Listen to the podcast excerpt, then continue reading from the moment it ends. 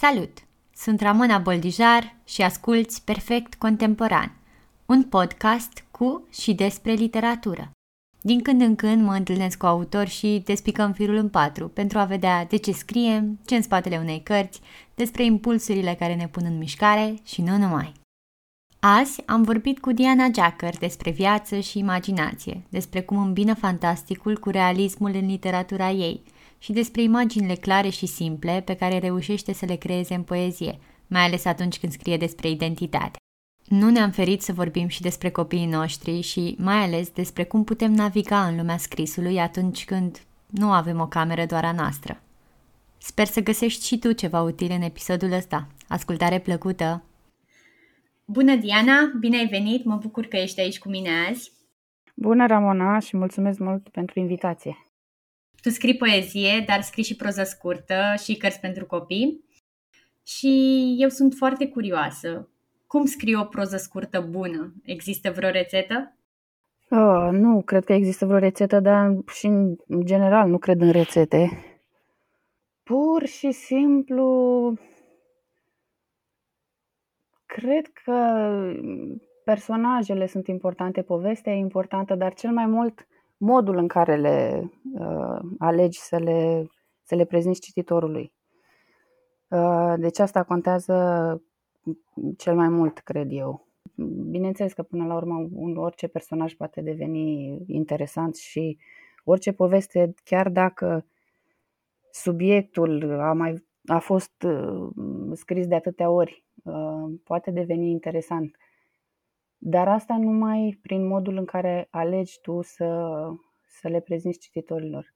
Felul în care dozezi tensiunea, felul în care alegi să arăți uh, anumite detalii, anumite gesturi ale personajelor sau să nu le arăți, ci doar să le sugerezi. Deci totul ține de, nu știu să zic așa un cuvânt mare, de măestria scriitorului pe care nu știu dacă o am, adică nu, nu pretind așa ceva. Uh, dar când spun maestrie, mă gândesc la uh, controlul pe care îl are scriitorul atunci când scrie. Um, deci, cum spuneam, ce alege să arate. Asta e foarte important. Ce alegi să arăți și ce alegi să ți ascuns pentru a-l lăsa pe cititor să descopere. Um, mă gândeam acum, ascultându-te, că uneori când scrii mai ai tendința să... Să arăți prea mult, poate.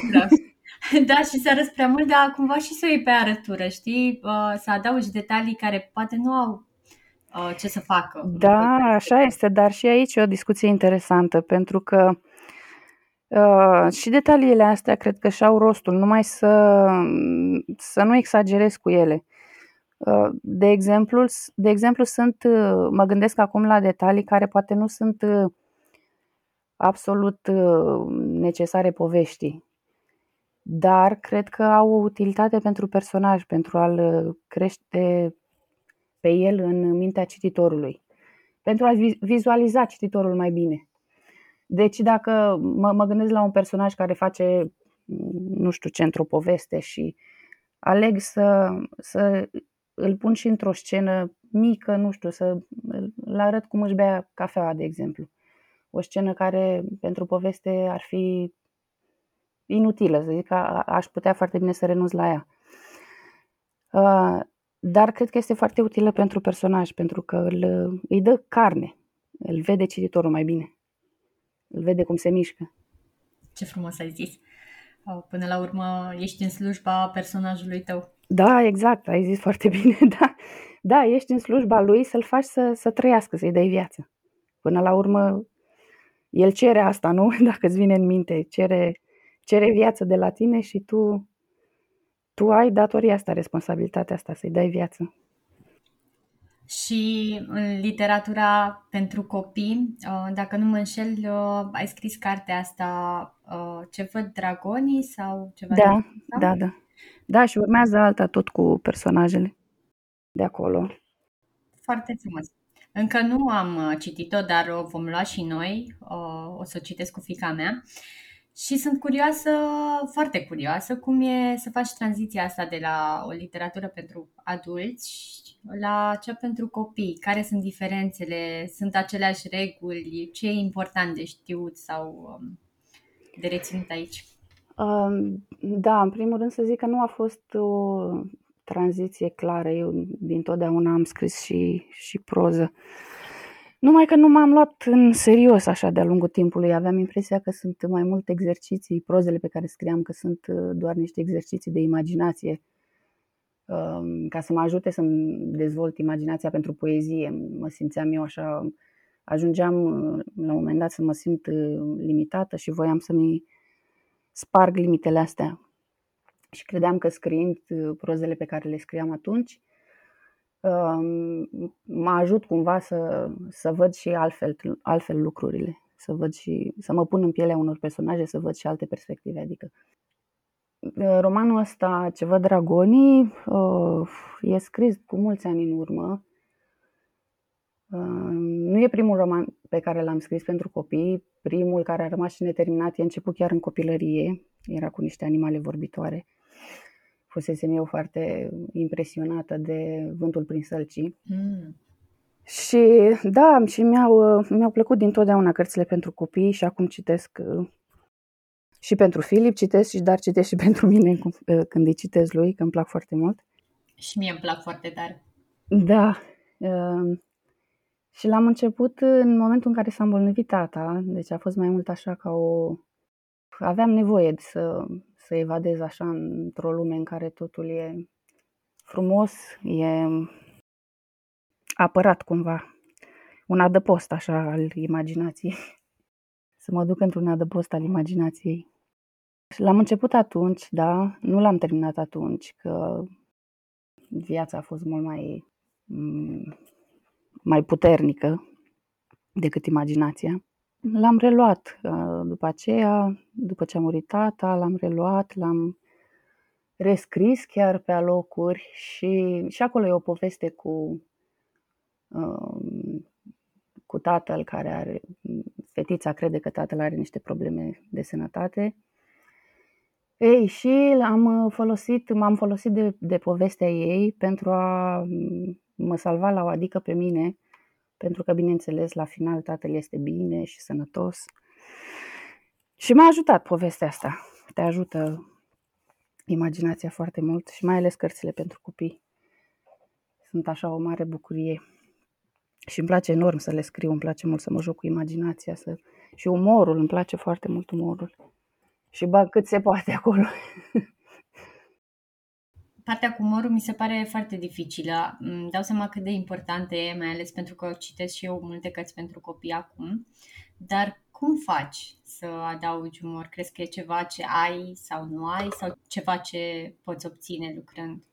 Uh, păi nu e ceva ce îmi propun, adică nu uh, scriu și la un moment dat zic că aici trebuie neapărat să bag niște umor. Nu, pur și simplu îmi vine firesc. Sunt anumite situații pe care încep să le scriu și îmi vin replicile. E și mult umor de, de limbaj care îmi place mie foarte mult și tot scriind dialoguri îmi vin firesc. Deci sunt firești. Uh, în uh, Cine locuiește la subsol, nu doar în uh, Sirina și alți măști din sat, mi se pare că avem de-a face și cu fantasticul. În Cine locuiește la subsol, poate că e mai mult realism, sunt câteva proze doar realiste acolo, dar mi se pare că bați foarte mult înspre fantastic și sunt curioasă să știu cum îmbin realismul cu fantasticul și dacă ai cumva o nevoie de fantastic atunci când scrii.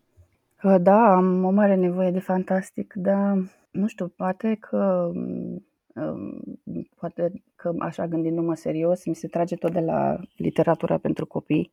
Dar îmi place foarte mult să le să, să îmbin fantasticul cu uh, realismul și chiar și cu altele SF sau horror sau uh, îmi place să, să le îmbin astfel încât să, să pară foarte uh, reale situațiile sau personajele să vadă cititorul mm, situațiile astea ca și cum ar putea fi posibile.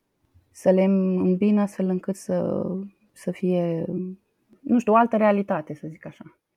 Mi se mai trage și de la genul ăsta, considerat uh, new weird, care îmi place foarte mult. De exemplu, uh, e o scriitoare americană care îmi place mult, Kelly Link. Uh, Jeff Vandermeer îmi mai place mult. Uh, Ted Chiang. Uh-huh. Uh, Samantha Schweblin, pe care eu aș băga-o tot acolo, deși nu e considerat așa. O ador și eu pe Samantha. Da. Deci lumile astea care par foarte uh, reale, dar au în ele și realism și fantastic și horror și SF, binările astea de genuri. Da, și mi se pare așa și o provocare să, să le îmbini și să-l faci pe cititor să se, să se vadă acolo și să vadă lumile astea, să vadă personajele E o mare provocare și în Sirina și alt monștri din sat uh, mai păcălit foarte bine să cred că lumea asta există, așa că... Păi mă, mă bucur atunci să zic. da. Dar noi suntem oameni obișnuiți, e una dintre cărțile mele preferate de poezie. Și aș vrea să te rog să ne povestești puțin despre geneza acestei cărți, cum a venit ea și... Da, imediat, nu acum mi-am dat seama că și... De fapt, nu acum mi-am dat seama, acum mi-am adus aminte că și în poezie foloseam și folosesc fantasticul. De exemplu, în Frumusețea bărbatului căsătorii sunt acolo și multe referințe la bazme și cărți pentru copii și dar și în Noi suntem oameni obișnuiți, mi-amintesc că îl menționez pe Luggage din uh, cărțile lui Terry Pratchett. Da, da, da, păi, da, Terry Pratchett e unul dintre scriitorii mei preferați, da. E, mi se pare fantastic cu tot ce a scris, da. Și mie îmi place tare și uh, poți să ne povestești chiar despre asta, despre și despre inserarea acestui fantastic și în poezia ta. Eu sunt foarte îndrăgostită de literatură de, uh, și de toate genurile posibile, dacă trebuie neapărat, neapărat să o împărțim așa în genuri. Și până la urmă tot ce citești, bineînțeles că îți rămâne în cap și se amestecă și ți, se amestecă cu realitatea ta în care trăiești și amestecul ăsta devine o nouă realitate și voiam să arăt prin inserțiile astea cu luggage de care ai spus că sunt uh, personaje care trăiesc cu mine pentru că citind despre ele mi-au intrat în cap și au devenit, uh, au intrat în realitatea mea. Populează lumea. da. Uh, păi, cartea asta, ca să vorbesc despre ea un pic, pe ea am început să o scriu după ce a murit tata. Avea o cu tot o altă formă la început nu, nu erau versurile puse așa, două câte două, cum sunt acum. Uh, erau pur și simplu așa, un vers sub altul, scris ca un țipăt. Exact cum îmi veneau, nici nu mai contau tăieturile și așa mai departe le scriam cum îmi veneau. După aceea, când m-am mai liniștit, am luat-o la lucrat, am recitit ce scrisesem, am scris și altele noi, că nu era gata, după aceea am simțit că am nevoie de o formă fixă care să mă ajute să, să-mi fac ordine în, în minte și în ceea ce pun pe hârtie acolo și să-mi dea un control, o senzație de control. Și asta m-a ajutat foarte tare, uh, forma asta fixă. Mi-a dat un control foarte mult și m-a ajutat să-mi pun în ordine gândurile și m-a ajutat să și inventez. Uh, pentru că tăind versurile într-un anumit fel, uh, aveam nevoie de anumite imagini, de anumite idei care să le facă mai puternice, mai uh, să răsune mai, mai mult, mai cu putere în mintea cititorului. Și atunci mă gândeam ce ar mai trebui să pun aici, ce efect ar mai trebui să pun aici. Și atunci începeam să lucrez cu imaginație. Și m-a ajutat asta, a fost și așa să folosesc cuvântul ăsta terapeutic. Îmi dădea un control pe care nu-l, nu-l avusesem în, în viață și nu-l aveam încă. Uh-huh. Și asta m-a ajutat. Mă gândeam că uneori ne ferim să spunem că a fost terapeutic, de parcă asta îi diminuează cumva forța sau importanța. Nu e vorba că mă feresc să spun asta, dar dacă mă gândesc că dacă folosesc uh, cuvântul ăsta e ca și cum aș diminua mm. într-un fel, rolul scrisului sau rolul literaturii, pentru că nu aș vrea să se înțeleagă că a fost doar nivelul ăsta. Bineînțeles că orice ai scrie la un moment dat este are și un rol terapeutic, nu? Te ajută să te înțelegi pe tine mai bine, să vezi, să înțelegi lumea mai bine, să vezi lumea dintr-o altă perspectivă, dintr-un alt unghi. Deci un rol terapeutic există în orice ai scrie. Dar nu e doar asta, asta. De asta nu prea folosesc cuvântul ăsta. Dar până la urmă n-am nimic cu el. Uh, mie îmi place, mie îmi place uh, treaba asta cu mm, scrisul terapeutic pentru că mi-amintește foarte bine de faptul că și scriitorii sunt oameni și că da. doar pentru că ceva te ajută, nu mi se pare că îi diminuează importanța sau forța literară. Și ai zis acum ceva ce mi-a amintit de interviul tău cu Sabina Varga de la Zest. Da. E foarte frumos că prin scris înțelegi uh, viața da, da, așa funcționează la mine, da. Mi-a plăcut foarte tare asta, am mai întâlnit-o și de alți scriitori. De exemplu, Garth Greenwell zice ceva de genul um, uh, Art is the tool I have for navigating the abyss, care mm-hmm. la fel foarte frumos. Dacă ne poți spune puțin despre acest lucru, despre cum înțelegi tu viața prin scris. Sunt anumite situații pe care uh, poate nu le înțeleg sau anumiți oameni pe care nu îi înțeleg și având neînțelegerea asta în minte, îmi apar uh, subiecte de, uh, de proză sau mi apar versuri în cap și încep să le scriu și atunci uh, stând așa pe, pe ele, pe situații, pe personaje, le văd mai bine și încerc să înțeleg sau situații în care mă trezesc eu și nu înțeleg atunci de ce am reacționat în felul ăsta și uh, scriind despre situația asta o văd mult, mult mai clar și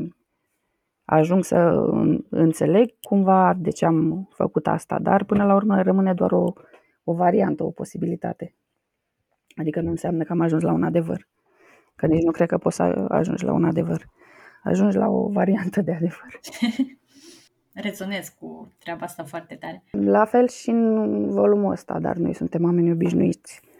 Am încercat să, să, să înțeleg până la urmă și de ce s-a întâmplat ce s-a întâmplat uh, tatălui meu sau de ce mi s-a întâmplat nouă asta. Mă rog, sunt întrebări firești pe care și le pune orice om care trece printr-o poveste de acest fel și cauți variante de răspuns. Dar la un moment dat te duci dincolo, cum ziceam, că am, am lucrat și cu imaginația acolo și am mai și căut, am pus efecte căutate, inventate. Tot în uh, Dar noi suntem oameni obișnuiți, uh, ai un poem care a rămas uh, foarte bine cu mine. Mămici ne spun asistentele, dar noi suntem fete. Da. Citind asta, m-am gândit că e un lucru foarte simplu pe care îl simt și eu și l-am tot simțit, dar pe care n-am reușit niciodată să-l exprim atât de clar. Cum faci să exprimi niște lucruri până la urmă simple, dar atât de clar, pe care altfel mi se pare că le accesăm greu chiar și în viața de zi cu zi, dar tu o faci atât de bine în scris. Da, nici asta nu, nu este ceva calculat, nu este ceva ce îmi propun. Uh, dar uh, pot să spun că îmi place foarte mult uh, efectul ăsta de contrast. Sau să explic mai bine o afirmație care se termină prin negație sau să spui ceva și la sfârșit razi ce ai spus inițial. Da, îmi place foarte mult să creeze efectele astea. Iar acolo era starea asta de nu știu, confuzie totală uh, după ce o, o femeie devine mamă. Încă nu ajunge să, se, să, să înțeleagă ce, ce înseamnă lucrul ăsta. Și oamenii din jur, mă rog, acolo era vorba de asistente care li se adresează cu mămici, mămico, mămicilor și numai așa, numai așa auzeai. Știu. Și, și nu înțelegi ce înseamnă asta, că nici, și nu numai că nu înțelegi ce înseamnă asta, dar e ca și cum ți se anulează identitatea nu, nu ți se spune pe nume, nu, nu, și stai să, să înțelegi, da, eu cine mai sunt acum sau uh, cine trebuie să fiu acum, nu știu, e o chestie foarte complicată privind identitatea. Uh, e un moment foarte delicat. Chiar este. De asta, ajungând la acest poem, uh, m-am regăsit foarte tare și mi-a plăcut foarte tare cum este scris, pur și simplu. E, ajunge unde trebuie. Fica mea de curând a început să mă strige Ramona da. în loc de mami și acum simt că trec prin aceea stare de cine sunt eu, acum cine trebuie să fiu. Da, da, sunt uh, toate ro- rolurile astea Ehm, tot din cartea asta mi-a venit acum titlul ăla în minte, că poți să fii oricine, dar nu toate odată. Da, da. Da, e o chestie care, care e foarte importantă pentru mine, că sunt atâtea roluri pe care trebuie să le ducem mm. și sunt momente în care trebuie să fii mai multe odată și tocmai momentele alea sunt foarte challenging, așa.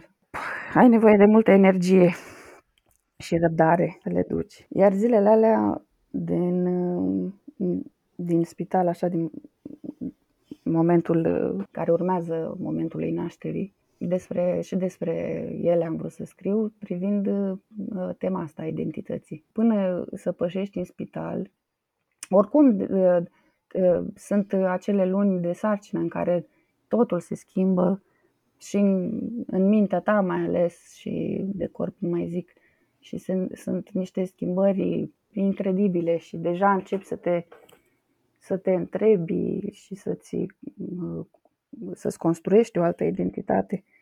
Și ajungi apoi uh, la spital și munca asta a ta din ultimele luni se șterge, nu mai știi cine ești atunci. Dar după aia, bineînțeles, totul se așează.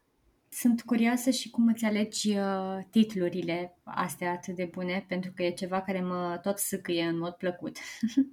și există un proces, e mai mult intuiție, cum faci să îți alegi titlurile? Sunt pur și simplu excelente titlurile tale. Uh, mersi mult. Uh, sunt, îmi plac titlurile lungi, în primul rând. Pentru ele, de fapt, se, se aplică și ce spuneam mai devreme, să fie contrastul ăsta, să surprind acolo o negație, să, să încep cu ceva, cu o afirmație și apoi să termin prin niște cuvinte care anulează ce am spus. Dar nu, nu doar să anuleze, ci să, să ofere o altă interpretare, să te ducă într-o altă zonă. Să surprind cititorul, pur și simplu, să aibă impresia că îl duc într-o parte și de fapt să se trezească în alta ca, ca și cum ai urca într-o mașină și, te, și în loc să te trezești unde vrei să mergi, te trezești într-o pădure, Doamne ferește. Dar fac asta cu intenții bune, adică... da, am zis, Doamne ferește, doar așa, să nu se gândească cineva care, care ne ascultă că am vreo... Da, deci fac cu intenții bune. Da. Doar pentru plăcerea cititorului. și pentru plăcerea mea, bineînțeles că îmi place să îmi place foarte mult să creez efecte de astea de surpriză. Cred că simți foarte multă plăcere scriind, așa e? Par genul de scriitoare care iubește să scrie. Da, e o plăcere enormă, da. E o plăcere enormă că ți-am spus uh, despre uh, treaba asta cu imaginația, că îmi place enorm să lucrez cu imaginația și să caut efecte și să surprind cititorul și să caut tot felul de drumuri surpriză, să aibă impresia că se duce undeva, dar să-l duc în altă parte. Da, e o mare bucurie și mai ales uh, uh, cred că mi-a dat dependență și senzația asta de control, controlul pe care îl ai când scrii. Uh, cred că, cred că sunt dependentă de, de asta în primul rând. În uh, frumusețea bărbatului căsătorit, iată alt titlu excelent, uh, încep cu un poem foarte puternic și cred că cel mai tare m-a marcat um, cumva dimensiunea lui feminină și într-un fel um, feministă, e tot despre identitate. Cum reușești să vorbești atât de clar despre faptul de a fi femeie în literatura ta? Pentru că mi se pare că explorezi diverse dimensiuni, printre care și nedreptatea și în prozele tale scurte, nu doar în poezie. Dar cum o faci? Um, cum o faci? Uh, să zic mai întâi de titlu, că ăsta nu e chiar uh, original, e uh, o reinterpretare a titlului uh, the, the Beauty of the Husband, volumului Anne Carson, care, o poetă care mie îmi place foarte mult. Uh, și uh, l-am uh, reinterpretat, adică m-am situat de o altă parte. Da? Deci frumusețea soțului, asta înseamnă că sunt acolo, sunt soția, uh, da? cea care vorbește acolo în volumul ei. Uh, dar dacă zic frumusețea bărbatului căsătorit, automat mă situez în afara poveștii, deci nu e vorba de soție, cea care vorbește în poeziile acelea. Bun, am explicat ce e cu titlul, acum spune-mi odată Te întrebam uh, cum uh, reușești să explorezi atât de bine și clar uh, dimensiunea feminină și cumva feministă despre identitatea ta de femeie sau a personajelor tale, neapărat a ta personal. Cum o faci? Da, sunt niște teme care mă preocupă pur și simplu, fiind femeie, e o viață pe care o trăiesc și mă preocupă. Și tot sunt situații care îmi, îmi lasă semne de întrebare pe care nu le înțeleg sau le înțeleg, dar mi se par ridicole. De exemplu, ce presupune, uh, ce presupuneri sau cerințe are societatea uh, de la o femeie, adică ce o face femeie, ce roluri trebuie să joace ca să fie considerată femeie. Uh, dar nu e un nivel la care mă opresc, pentru că Până la urmă, pe mine mă interesează ființa umană, nu uh, rolul mm-hmm. sau rolurile pe care trebuie să le uh, interpreteze sau să le ducă o femeie. Uh, la nivelul ăsta mai mult mă, îmi exprim uh, semnele de întrebare sau neînțelegerile prin uh, situații comice sau, nu știu, pur și simplu ilustrând anumite situații. Dar, dincolo de ele, asta la asta vreau să ajung, la mesajul ăsta că mă interesează în general ființele umane, pentru că și despre, adică am, am și personaje masculine și pe ele le trec prin anumite situații în care își pun uh, întrebări uh, legate de identitate sau care la fel nu înțeleg uh, nu își înțeleg rolurile în anumite situații sau dacă le înțeleg, le înțeleg greșit, adică ce înseamnă să fii bărbat, uh, ce presupune societatea, adică de la Uh, rolul ăsta. Deci, în aceeași. Bine, bine, cred că uh, personajele feminine sunt mult mai multe, într-adevăr, dar asta și pentru că am eu mai mult material pentru ele. Uh, dar m-am gândit de multe ori la, la lucrul ăsta și dacă, de exemplu, aș fi, aș fi fost un extraterestru, aș fi scris despre viața unui extraterestru, da. Mm. Dar cu mult accent pe ceea ce înseamnă asta până la urmă, fie că, aș fi, fie că sunt femeie, fie că sunt bărbat extraterestru. Identitatea ca, ca ființă extraterestru. Minunat. Deci cumva este cât se poate de natural. Da, da, e cât se poate natural pentru că am anumite întrebări așa în minte care mă, mă preocupă și la care nu știu și nu cred că o, o ajungi vreodată la răspunsurile corecte, dar uh, punându-ți întrebările astea, cred că ajungi la mult material de scris. Aceleași întrebări, adică ani de zile poți să stai cu aceeași întrebare în minte și aceeași întrebare poate să creeze o multitudine de proze, de poezii uh, diferite, adică din alte perspective, cu alte voci. Apropo de extraterestri, aici luăm o pauză și ascultăm pe Diana Jacker citind un fragment dintr-o proză scurtă din Sirina și alți monștri din sat, o colecție de povestiri apărută la Casa de Pariuri Literare în 2021. Un fragment din Sirina și alți monștri din sat. M-am gândit la un fragment dintr-o proză chiar de la începutul cărții, Viața lângă foc și oale. Proza aceasta e Uh, concentrată pe personajul Patima. Și este un fragment în care Patima uh, este strigată de Rapi, personaj secundar uh, pe care îl mai întâlnim și în alte proze. O adolescentă. Patima se oprește în capul treptelor. Se întoarce în loc și caută cu ochii gura care a strigat-o. De când sunt în Saad și mai ales de când îl cunosc pe Vale, Mi-au intrat în reflex multe gesturi ale oamenilor, își spune ea. O fată stă aplecată pe fereastra de la parterul unui bloc de patru etaje. Părul ruginiu îi atârnă, așa cum atârna cândva toamna, peste zidul cenușiu, o împletitură de iederă. Strivind între buze balonul din gumă de mestecat, îi face semn Patimei să intre în scară. Ce-a pățit?" îi spune Patima când ajunge în fața ușii. De când și-a deschis farmacia naturistă în cartierul ăsta, mama lui Rapi vine la ea să-i ceară tincturi și uleiuri pentru puii ei, mai ales pentru Rapi și pentru fratele ei, adolescenți amândoi. Nu, nu, nu te gândi la asta. De când suntem aici, nu ne-am îmbolnăvit, îi spune fata din prag mestecând gumă. Știu, umblu în fiecare zi în zona de, gar- de carantină. M-am tot întâlnit cu oameni bolnavi, am stat lângă ei, n-am luat nimic. Dar azi, în fine, ce să mai zic? Are un ghimpe. Azi l-am văzut. Un ghimpe? Da, vino să-l vezi. Și mă gândeam că poți să-l ajuți. E mai tot timpul neliniștit, nu mănâncă, nu mai are stare, se ceartă cu toată lumea. Dar nu am nimic la mine. Hai să te uiți. Unde e? Ghimpele. Rapi se oprește din mestecat.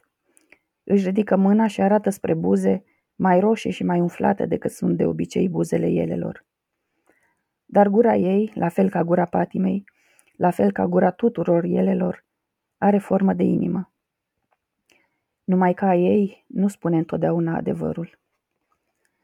Am tot tras de el, degeaba, și asta când dormea, că tras nu mă lasă. Zice că nu e treaba mea. Dacă îl vede mama, uite aici, îi se vede capul. Cu vârful degetului își atinge gropița de sub buza de jos. Poți să-l prinzi cu unghiile. Rapi face un balon din gumă, deschide o ușă încet și arată spre pat. Bucle negre lucioase răsfirate pe pernă ca un evantai. Un braț peste frunte și altul lăsat în jos spre podea. Degetele lungi, subțiri și aurii, cu unghii rotunjite ca petalele florilor, așa cum sunt degetele elelor. Ating ciucurii de paie ai rogojinii. Rapi strivește cu zgomot balonul între buze, dar degeaba, băiatul doarme profund. Sub gura în formă de inimă îi strălucește un bob mic, argintiu. Uită-te și tu. Ce zici? A venit cu el de la școală. Nu vrea să-mi spună cum a ajuns ghimpele la buza lui. Cred că din cauza lui nu mai mănâncă. Sigur îl înțeapă la gingie. Uite așa face cu limba într-una. Parcă e o mărțoagă. I-am zis că-l duc la măcelar. Patima închide ușa încet, apoi se întoarce cu fața spre Rapi. Are prieteni oameni? Păi știu eu cu cine umblă? Că eu numai pe aici stau. Până acum am tocat verdeață și am răzuit un pește și mai văd și de la mic. Peștele l-a adus frate meu, ci că să ne facă mama un borș. E pe foc acum, dar să vezi că nu mănâncă. Nu mănâncă, nu vorbește, dar îi place să pescuiască. Se duce acolo imediat ce vine de la școală. Peștii ni aduce nouă și mai dă din ei și luma maie. Luma maie îi place mai ales capul de pește. Îi place să-i mănânce ochii. Ce obiceiuri mai au și oamenii. Și taicăsu? Stă la tăbăcărie toată ziua. E șantier acolo. S-a dus și mama. Și verii mei mai mari. După raidul blajenilor n-a mai rămas mare lucru din ea. Au dat foc și la Han. Numai ferăria a rămas neatinsă. Adică are pereți în picioare, dar au luat tot din ea. Topoare, sulițe, ghioage, până și cărligele de pescuit. Era să facă infart vecinul când a văzut-o. I-am, i-am auzit pe mama și pe tata vorbind. Ziceau că dacă nu veneai tu, ardea tot orașul. Rapi sparge iar un balon. Păi au venit să mă ia de acasă, îi spune Patima. M-au pus să chem zgripțuroaicele din pădure. Au cărat săracele în ghiare butoaie cu apă și le-au golit din zbor peste foc. Așa au oprit incendiul. Zgripțuroaicele, wow! N-am văzut niciodată o zgripțuroaică. Cum arată? Da, zgripțuroaicele. Ce îmi plăcea să mă uit la ele dimineața când se trezeau și își dezmorțeau aripile. Ua, ce frumos! Și ce umbră se lăsa peste noi vara în luminiș, când dădeau târcoale pe cer. Când dădeau târcoale, ua, parcă le și văd. Mama zicea că pot să ia un om în ghiare și să, să urce cu el la soare. Așa e? Eu n-am crezut-o, prea multe minciuni mi-a spus. Știi că tata nu e tatăl meu adevărat? Mi-a spus mamaie. Tot ea mi-a zis că nu există moș Crăciun. Patima intră în cameră, se apleacă deasupra patului, se uită cu atenție la gura băiatului, apoi se întoarce în prag. Elele au un pas atât de ușor, încă singurul lucru pe care îl simți la trecerea lor e o senzație neplăcută care face ghem stomacul. Ciorapi! Rapi face ochii mari. De obicei, Pati mai zice pe numele întreg, numai când urmează să-i spună ceva foarte grav. Cu accent pe A și pe ultimul I. Ciorapi! Ăla nu e ghimpe. Cum nu e ghimpe? Ochii verzi ai fetei se fac și mai mari, iar gura ei se chircește ca inima de iepure pusă pe jar. Dar ce naiba e? Hai să mergem la bucătărie, să mai dau cu lingura în supă. Rapi își scoate guma de mestecat și o lipește pe tocul ușii de la camera fratelui ei. Apoi bagă mâna în punguța de pânză legată de sfoara de la mijloc, scoate un pumn de boabe de grâu pe care le zdrobește între dinții puternici, ca pietrele de moară. În curând le va transforma într-un cocoloș gălbui, din care va face iar baloane. Mama îi povestise despre guma de mestecat a elelor și de atunci mestecă într-una boabe de grâu. E un cercel. Oamenii, de fapt oamenii vechi, oamenii vechi aveau obiceiul ăsta. Femeile își puneau cercei. Păi el e femeie? Li se găureau urechile la puțin timp după naștere. Stai puțin, femeile își puneau de obicei, dar apoi au început și bărbații. Își puneau și în nas, în limbă, în buric, te miri unde, chiar și în buze. Pf, de ce naiba? Nu știu, dar știam că au renunțat la obiceiul ăsta. Au fost nevoiți, de fapt. Când erau fugăriți prin pădure, îmi amintesc bine, arătau ca o halcă de carne umblătoare, cu agățători. O femeie cu păr alb despletit, îmbrăcată într-o roche lungă din bumbac, împunge cu vătraiul în bucățile de lemn, incandescente și dogoritoare, ca aurul din comorile ascunse în pământul din pădure, care aprindea iarba pe timpul nopții. Dar aici, în bucătăria apartamentului, deasupra tăciunilor bolborosește doar un ceaun.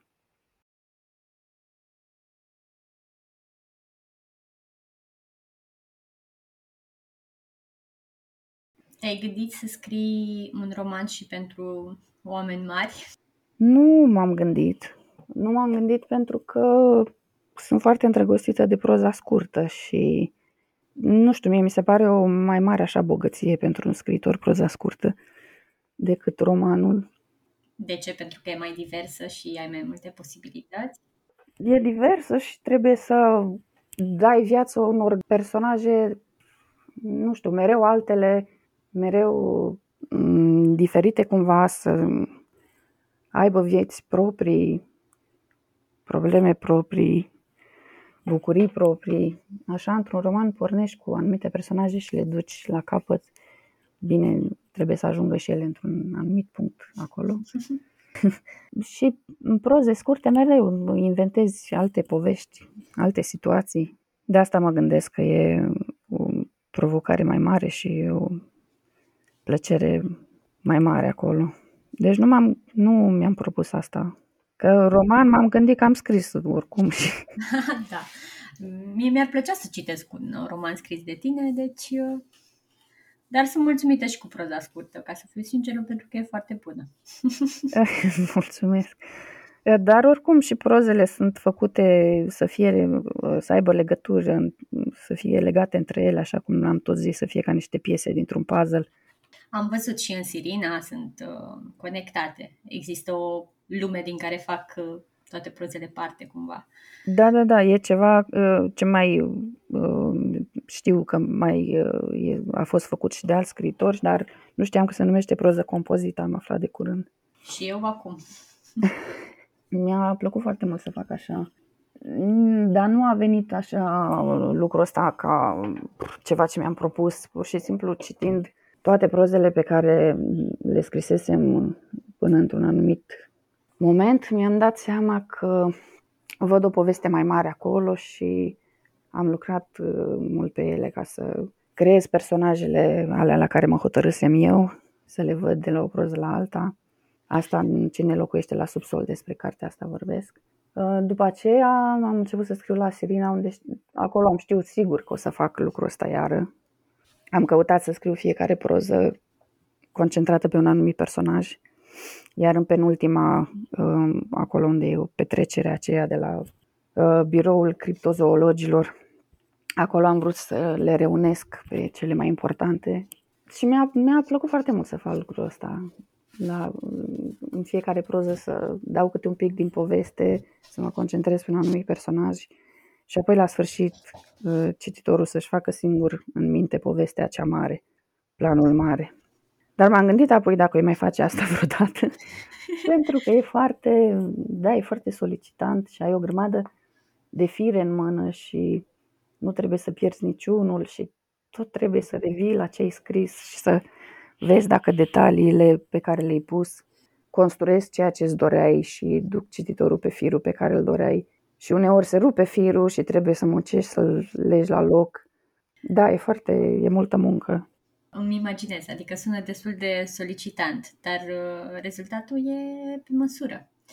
Um, mă gândeam, ascultându-te acum, că uh, ai zis că nu ai plănuit uh, anumite lucruri și cred că tocmai Samantha Schweblin zicea la un moment dat că nu plănuiește mereu ceea ce scrie și că îi place să și descopere scriind ce o să vină. Și cred că e o, o dimensiune foarte interesantă a scrisului și pentru cititor, pentru scriitor. Descoperi și tu ceva despre tine și despre scritura ta atunci când scrii.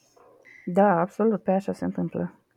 Ă, dar eu pornesc cu anumite personaje în minte. De exemplu, la Sirina, mi-a venit clar în minte Sirina, adică o și vedeam, cum am mai zis, aveam imaginea asta în minte cu o uh, femeie pe malul unei ape, stând cu genunchii la gură.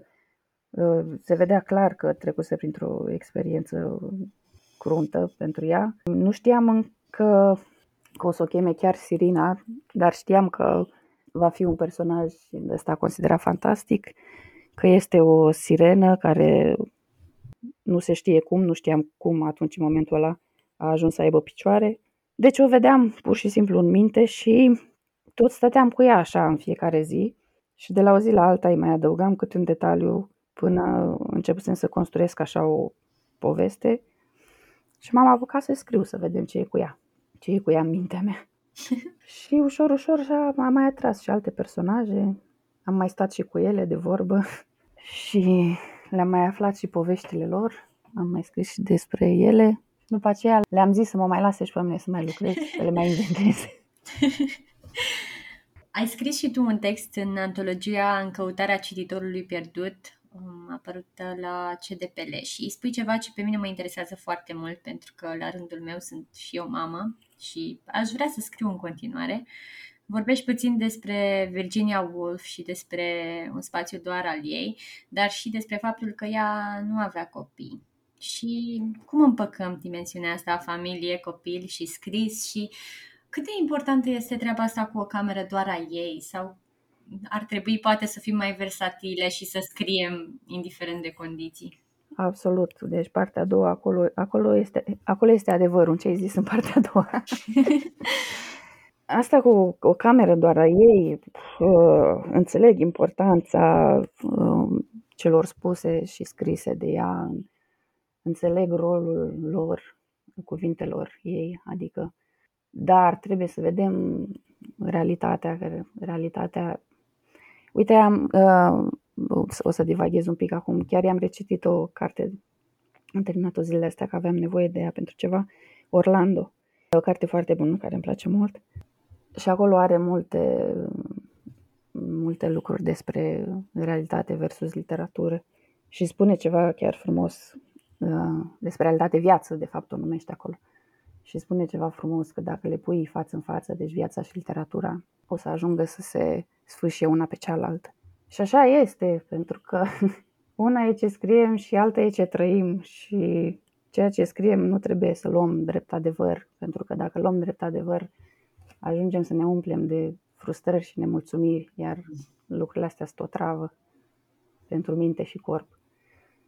Deci, fiind mamă, având familie, deci soț, copil sau copii, dacă stai să crezi în visul ăsta că trebuie să ai o cameră doar a ta pentru scris în care să stai acolo o oră, două, trei sau cât vrei tu să-ți faci un program zilnic. Nu, asta este, e un vis, da, bun, poți să visezi la asta dacă vrei, dar mai bine nu, pentru că îți faci rău. Prin urmare, trebuie să te adaptezi. De exemplu, când era Filip mic, mai ales în, în perioadele în care avea, cum se zice, colici sau când îi creșteau dinții și trebuia, avea mare nevoie să-l țin în brațe și stăteam foarte mult timp așa. Sau în perioadele în care, uh, în perioada de alăptare, în care tot așa uh, îl țineam foarte mult în brațe. Păi să nu-ți închipui că mai ajungi într-o cameră doar a ta sau, sau că mai ajungi în fața laptopului vreun pic. Dar decât să stau să-mi, nu știu, să-mi, să-mi construiesc frustrările astea că nu pot să scriu sau să ajung să scriu noaptea când ar trebui totuși să mă odihnesc ca să pot să, să funcționez a doua zi. Deci, în loc să, să fac lucrurile astea dăunătoare pentru mine, uh, am, mi-am dat seama că am o soluție foarte bună și la îndemână și am început să scriu pe telefon. Aveam telefonul, aveam o mână liberă, da? Îmi luam telefonul și notam în el. Iar seara, după ce îl culcam, uh, nu stăteam ore în șir uh, să pierd din somn, ci îmi transferam. Ce scriam în telefon, îmi transferam în laptop. Și așa, așa am scris uh, um, chiar poezii din Dar noi suntem oameni obișnuiți și chiar fragmente pe care le-am adăugat în Cine locuiește la subsol. Deci stăteam cu el uh, în brațe și mintea îmi funcționa în continuare, bineînțeles, se mai gândea și la scris, că cum să nu se gândească, mm-hmm. că mhm. doar asta face parte și din identitatea mea. și scriam în telefon și îmi transferam noaptea. Dar uh, sunt uh, scritoare pe care le admir, le admir enorm. Lucrul ăsta și pe mine mă, mă interesează foarte mult.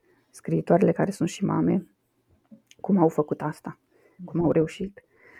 Și, de exemplu, Alice Monroe, cu trei copii, parcă, dar ea spune, uh, citisem la un moment dat într-un interviu că scria noaptea. Oh. Pe termen lung e foarte greu să te ții de scrisul noaptea. Dar nu aș putea pentru că uh, mă, mă gândesc trebuie să mă, să mă odihnesc ca să funcționez a doua zi, cum ziceam. Deci nu. J.K. Rowling uh, mm-hmm spunea că scria în timp ce copiii dormeau, dar Filip nu dormea. nu dormea în timpul zilei. Sau dacă dormea în timpul zilei când era mic, dormea câte o jumătate de oră. Deci nu aveam ce să fac într-o jumătate de oră. Mara nu mai doarme de la un an jumate. Da, păi și el la fel. N-am, nu mai. Deci somnul de după amiază nu. Și nici nu cred în uh, tendința asta de hai să-i fac un program copilului de somn după amiază. Nici eu. Eu n-am suportat niciodată. Au fost, au fost perioade când am, dormeam după amiaza, dar nu, de fapt nu mi-au plăcut niciodată și dacă mie nu-mi place ceva, de ce să... Și oricum nu-l poți obliga, dacă nu poate să doarmă, nu poate să doarmă. Păi da, exact. Nu, nici, nici nu-mi place să, să oblig și nici nu-mi place să oblig să facă ceva ce mie nu-mi place. da. Prin urmare ne adaptăm cum putem. Dar e, bineînțeles, e foarte greu. Pentru că până la urmă vrei să le faci pe toate bine, nu? Da. Aici e situația mai delicată. Ai vorbit despre scriitoare pe care le admir, care sunt mame și scriu și mărturisesc că tu ești una dintre scriitoarele pe care le, eu le admir tocmai pentru asta, pentru că ești mamă și scrii și scrii atât de bine și cumva pentru mine ești un model. E, nu știu, mulțumesc mult pentru ce spui, dar nu știu dacă, dacă e chiar un adevăr. Păi nu trebuie să fie un adevăr pentru tine, e un adevăr pentru mine, pentru că pe mine mă ajută să știu că mai sunt alte mame care scriu. Uh, și eu fac atât de bine, alte mame scriitoare, dacă pot să le numesc așa. Da, e vorba până, până la urmă de uh, ce ai văzut că uh, deveni mamă, lucrul ăsta te face să, să-ți gestionezi altfel timpul și să-ți dai seama cât de prețioase sunt și 10 minute înainte de a deveni mamă, zici că ai tot timpul din lume, nici nu te ridici de pe canapea să, să faci trei pași până la laptop, dacă îți vine o idee. Zici, lasă că am eu timp, mai, o mai scrie de seară, văd eu ce fac. Dar acum, dacă ai 10 minute libere, pac, du-te, du-te la laptop și scrieți ideea. Și așa se adună, vezi că se adună câte un pic, câte un pic și după un anumit timp vezi că ai un volum gata, o proză gata. Nu-ți mai dai seama acum că nu știi când le-ai scris, că n-ai stat o, o oră întreagă, dar lucrurile astea se așează în timp până la urmă. Că mă gândeam să, că, să, să nu pară că cine știe ce... Nu. Că, că ne văităm aici, Doamne ferește. Dar și cu Andrei Doșa l-am întrebat cum își împacă viața de familie cu scrisul și mi-a mărturisit că nu știe când a scris multă forță și un dram de gingă. Știe că a scris-o repede, dar dacă ar fi să-mi spună când, nu știe. Fiind și el tată la rândul lui, și el trebuie să-și împartă timpul destul de mult.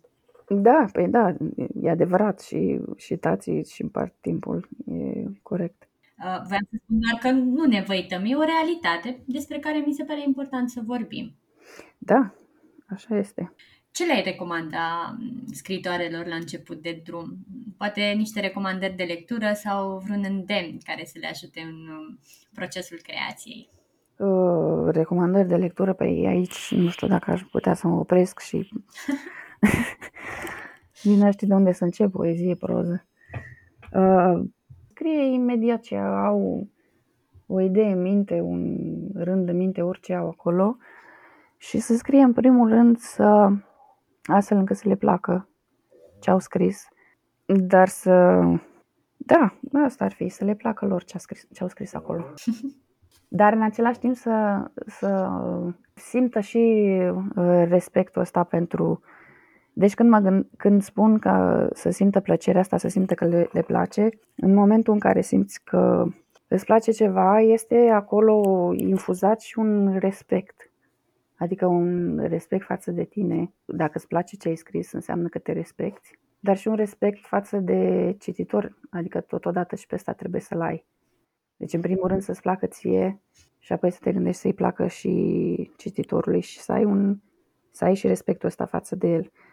Adică să nu îl îmbrobodești și să nu-i oferi, nu știu, lucruri facile, să zicem, sau la repezeală că o înțelege el ceva din ce am zis eu. Ai, ai totală lipsă de respect. Și o grijă față de cititor până la urmă. Da, grijă, exact. Eu i-am zis respect, sunt mai politicoasă. Mulțumim, Diana, mă bucur mult că ne-am uh, auzit azi și uh, aș vrea să te rog să ne citești un poem din Dar noi suntem oameni obișnuiți. Dar noi suntem oameni obișnuiți. Are și un mot în engleză de cealaltă parte a lunii. At the instant I disappear behind the moon, I am alone now, truly alone, and absolutely isolated from any known life. I am it. Michael Collins, astronaut pe Apollo 11. Sunt trei imagini care conțin un secret atât de mare, încât nu l-aș înțelege nici dacă mi l-ar explica Morgan Freeman. Pe primele două le-am visat. Pe a treia nu cred nici acum. În prima stau noaptea pe un deal și văd pe cer pământul atât de aproape și de frumos, încât mă dor ochii. În a doua sunt pe un câmp noroios. Mă uit în jur și nu văd decât o lumină slabă, verzuie. Dar un strigăt prelung mă face să-mi ridic privirea. Un animal enorm, poate o balenă, trece lin deasupra mea prin apă întunecată. În a treia cobor ziua în capela unei biserici și mă uit la tatăl meu. Îi pun mâna pe piept Moartea l-a făcut rezistent. Groparii o să tragă de el ca de o scândură greșită, pentru că a uitat să-i pună bască. Tăticule, spun eu, încercând să stabilesc o legătură cu obiectul. Poate că sunt într-un documentar despre scufundări. De fapt, sunt patru imagini o femeie stă nemișcată în apă tulbure și se uită prin sârmă în ochii unui crocodil. Când iese la suprafață, începe să plângă și îmi trezește copilul, care mă vede, dar îmi zâmbește abia după câteva secunde.